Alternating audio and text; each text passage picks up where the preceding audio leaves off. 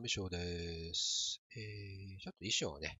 変更してみました。あハロウィンシーズンに合わせて、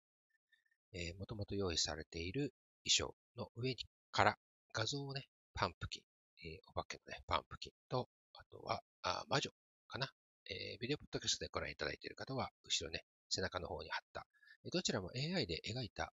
イラストをそのまま、ただ、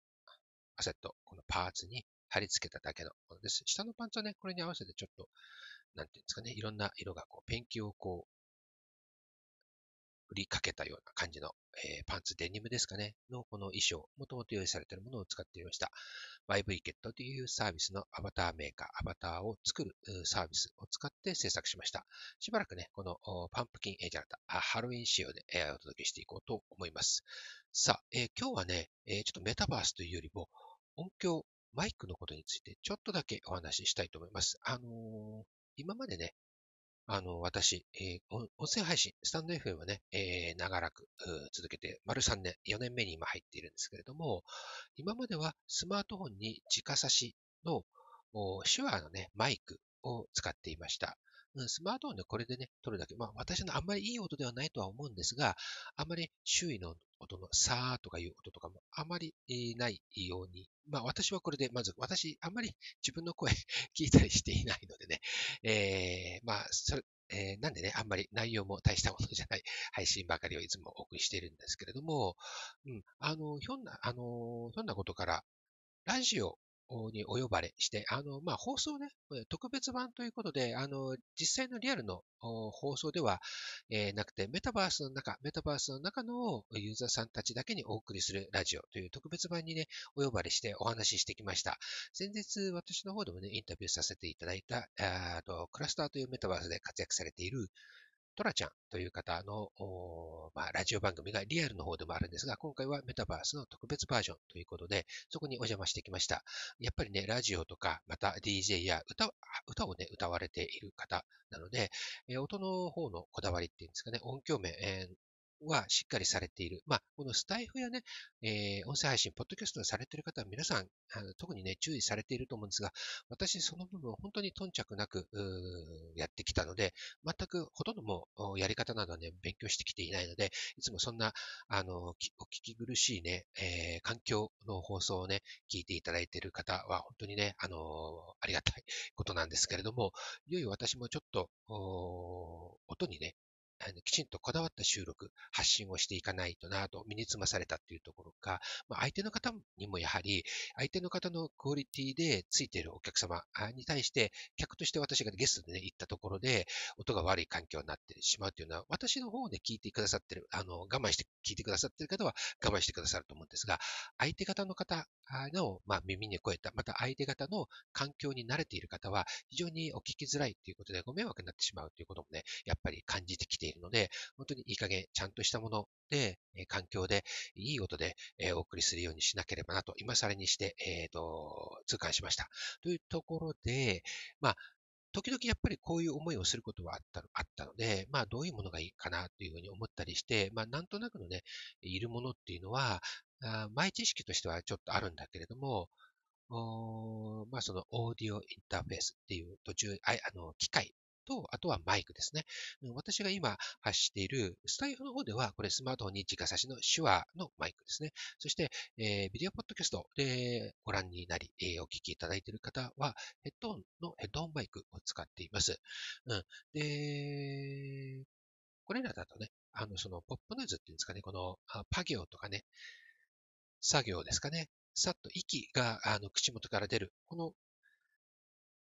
えー、物理的なこの風っていうんですかね。これがマイクのそのセンサーのところに、まあ、反してこうブルブルってなってしまうっていうのがやっぱりお聞きづらい。あとは、まあ、リップノイズ、その、まあ、あんまり汚い話ですが、唾とかね、えー、口腔内のその、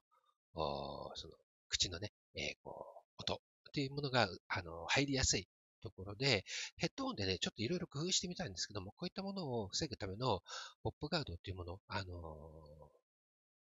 体洗うネットなんかでね、えー、ちょっと救護しらいのものを使ってみたりしているんですけども、どうもやっぱり効果がないので、やはり本物のちゃんとしたマイクを使うのが必要なようです。で、もともとね、自宅にね、父親がちょっとね、遊びで使っていたマイクえーと、ダイナミックマイク、カラオケなんかに置いてあるようなマイクがね、あるんですよね。で、機材もね、他にもいろいろあるんですが、えーと、こちらがね、どうやらつけてみると反応はしてるみたいなので、音は拾ってるみたいなんですよね。ただその機械、えー、接続する機械、ミキサー、なんかね、ちょっとよくわからない、かなり大掛かりな機械、あの、父親がね、 MIDI というものをね、あなんかやっていた、あの、音のね、なんか音をいろいろいじって遊ぶものなんですかね。うん、それをやっていたので、そういう機械があるんですが、ちょっと古めかしくまたすごくでかいので、それを自分の部屋に持ってくるの、あの、かなりちょっと綺麗に掃除しないと ちょっとね、あの、汚らしいので、うん、というところもあり、まあ、置く場所に関してもね、ちょっと大変だということで、いろいろちょっとね、これをなんとかあの、他のもの買わずにね、済ませられないかなとも思ったんですけれども、うん、どうもね、テストで何回かね、このスタイフ用に収録してみたり、いろいろテストでやってみたりしているんですけども、どうもね、やっぱりうまく、やっぱりある程度の知識、勉強しないとなかなか綺麗な音を出すっていうのは難しいみたいですね。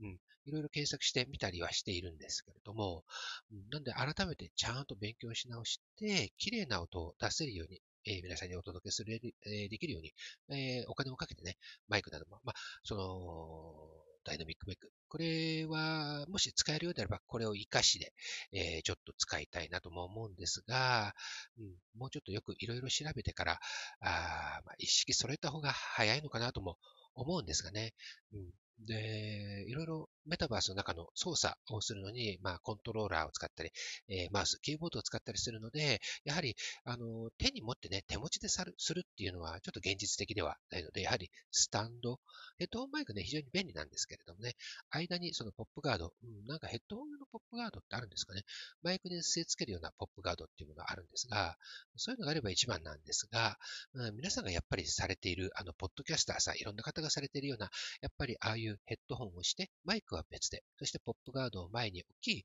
き、まあちょっといいマイクをね、して、そのなんか、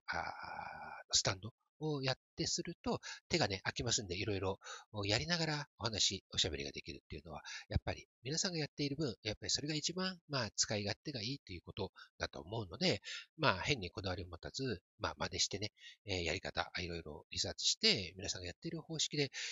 ちょっとね、今後、音声をお送りするように、改めてね、やり直したいと思いました。皆さんはね、どんな機材使っていますか？なんか今、直近でね、こういうのが最近買ったよという方でね、これがおすすめだよと。うん、ちょっとね、マイク、ま、ちょっと1万ちょっとで、もし、その、オーディオインターフェースという機械がね、必要であれば、そちらで、例えば2万とかね、3、4万円ぐらいでなんとか抑えたいなともちょっと思っているんですが、もしね、えー、ちょうどいいような機材、えー、ご存知の方がいらっしゃったら教えていただけたらありがたいです。さあ、ビデオポッドキャストご覧いただいている方、お聞きいただいている方にはもう少しお話を続けていきたいんですけれども、うん、で、そのコンデンサーマイクではなく、できたらね、えー、そのダイナミックマイク使いたい理由は、その、よりね、高価なコンデンサーマイクというのは、まあ、音質がいい、いろんな音、綺麗な、クリアな音を取ってくれるっていうのはね、よくあるんですが、よくよくやっぱり私もいろいろ試してみてはいるので、その、何でもかんでも結構いろいろね、綺麗な音を取れる代わりに、いろんなものを取れる代わりに、まあ、やっぱり周囲の音を結構拾ってしまうんですね。で、私もここのところ、まあ、ずっとやってきた中では、やっぱり、あの、日中に撮らないとね、夜とかね、あの、いろいろぱり撮影ご依頼いただいたりとか、自分でいろいろやってみてとかあるので、夜に撮ると現実的なくて、継続がやっぱりできなかったんですね。ですので、やっぱり午前中、あるいは日中に撮ってお送りする。音声配信とかね、こういった自分が発信する方は日中に、えー、作業するっていうのが一番続くんじゃないかなっていうふうに思ったところと、あとは、まあ、あの、一般的な住宅で撮っていますので、えー、その壁にね、反射してしまう。っていったところとか、まあ、周囲のと、今ね、窓を開けて撮っていますが、まあ、あの、近くにね、学校があったりするので、えー、時々入っているチャイムの音とか、子供たちの声なんかも入っていたりするし、風の音ですね。うん。あと、そうで、そのぐらいかな。うん。で、壁にね、なんかいろいろ、その、それもね、おそ、おそ、教えていただいた方がいらっしゃってね、やっぱりクラスターで発信されている方、仲良くしていただいてね、しゅんさん、DJ しゅんさんなんかは、今ね、虹掛けしゅんさんとおっしゃいますけど、その、自分の声を発している顔の十字方向っていうのかな正面、真後ろ、えー、左右あたりにだけでも、その吸音材みたいな何かそういうスポンジみたいなものなんかを、そこだけ貼ったりするだけでもかなり違うらしいということを教わって、えー、まあ、ただね、ちょっとこう貼るっていうことがどうもちょっと厳しくて、うん、あの、なんか、その、なんていうんですかね、なんか、えー、まあ、スポンジみたいなものっていうのかな、ママットみたいなもの。マットだとね、多分ね、反射しちゃうんですよね。なんかそういうものを少し置いてみたり、あとは布団をかぶってやってみたりね、いろいろやってみたんですが、ちょっとなんかね、うん、まあそこ、うん、今までやっぱりね、そこまで自分がして、ちょっとやっぱめんどくさいっていうところがあったので、やってこなかったんですよね。でもそれもやっぱりある程度やった方が、まあ予算がね、この音響環境、マイク環境が、あ思ったよりも安く、もしね、環境が整えられたら、まあちょっとね、4枚ぐらい試しに買ってみて、えー、なんかね、うん、安い、ホームセンターでなんか手に入るような、なんか、ウレタンのものなんかでもいいんですかね。やっぱりちゃんとした吸音材みたいなもの、ああいったものの方がいいんでしょうかね。うん、をちょっと貼ってみるっていうのもいいかもしれないですね。基本でもあまり周りのものを取り、取りすぎない。その単一、一方向だけのその音を、音を取ってくれるダ,、えー、ダイナミックマイク。カラオケなんかで使われるマイクをね、取って、一部私の口元だけを取ってくれるようなもので、えお届けできたらなと考えています。皆さんね、え今、え先ほどもちょっとね、お話ししましたけども、なんかね、えこういったポッドキャストとか発信をされている方、あとはまあゲーム配信とかね、ライブ配信をされている方で、え、まあ私ね、歌とかね、やるつもりはほぼほぼないので、うんまずこのおしゃべり、えー、この声がね、綺麗に届きさえすれば、だからマイク1本分でもいいと思うんですよね。ですね、本当に必要最低限。今後また何か広がりが出てきたときに、まあ、ただメタバースの中での活動に私はまあ他にするつもりはないので、そうですね、私の声だけがお届けできればいいっていうので、本当にシンプルなものでいいと思うので、何かおすすめがもしあったら教えていただけたら嬉しいです。今日の話は以上です。最後までお付き合いいただきありがとうございました。では、またお会いしましょう。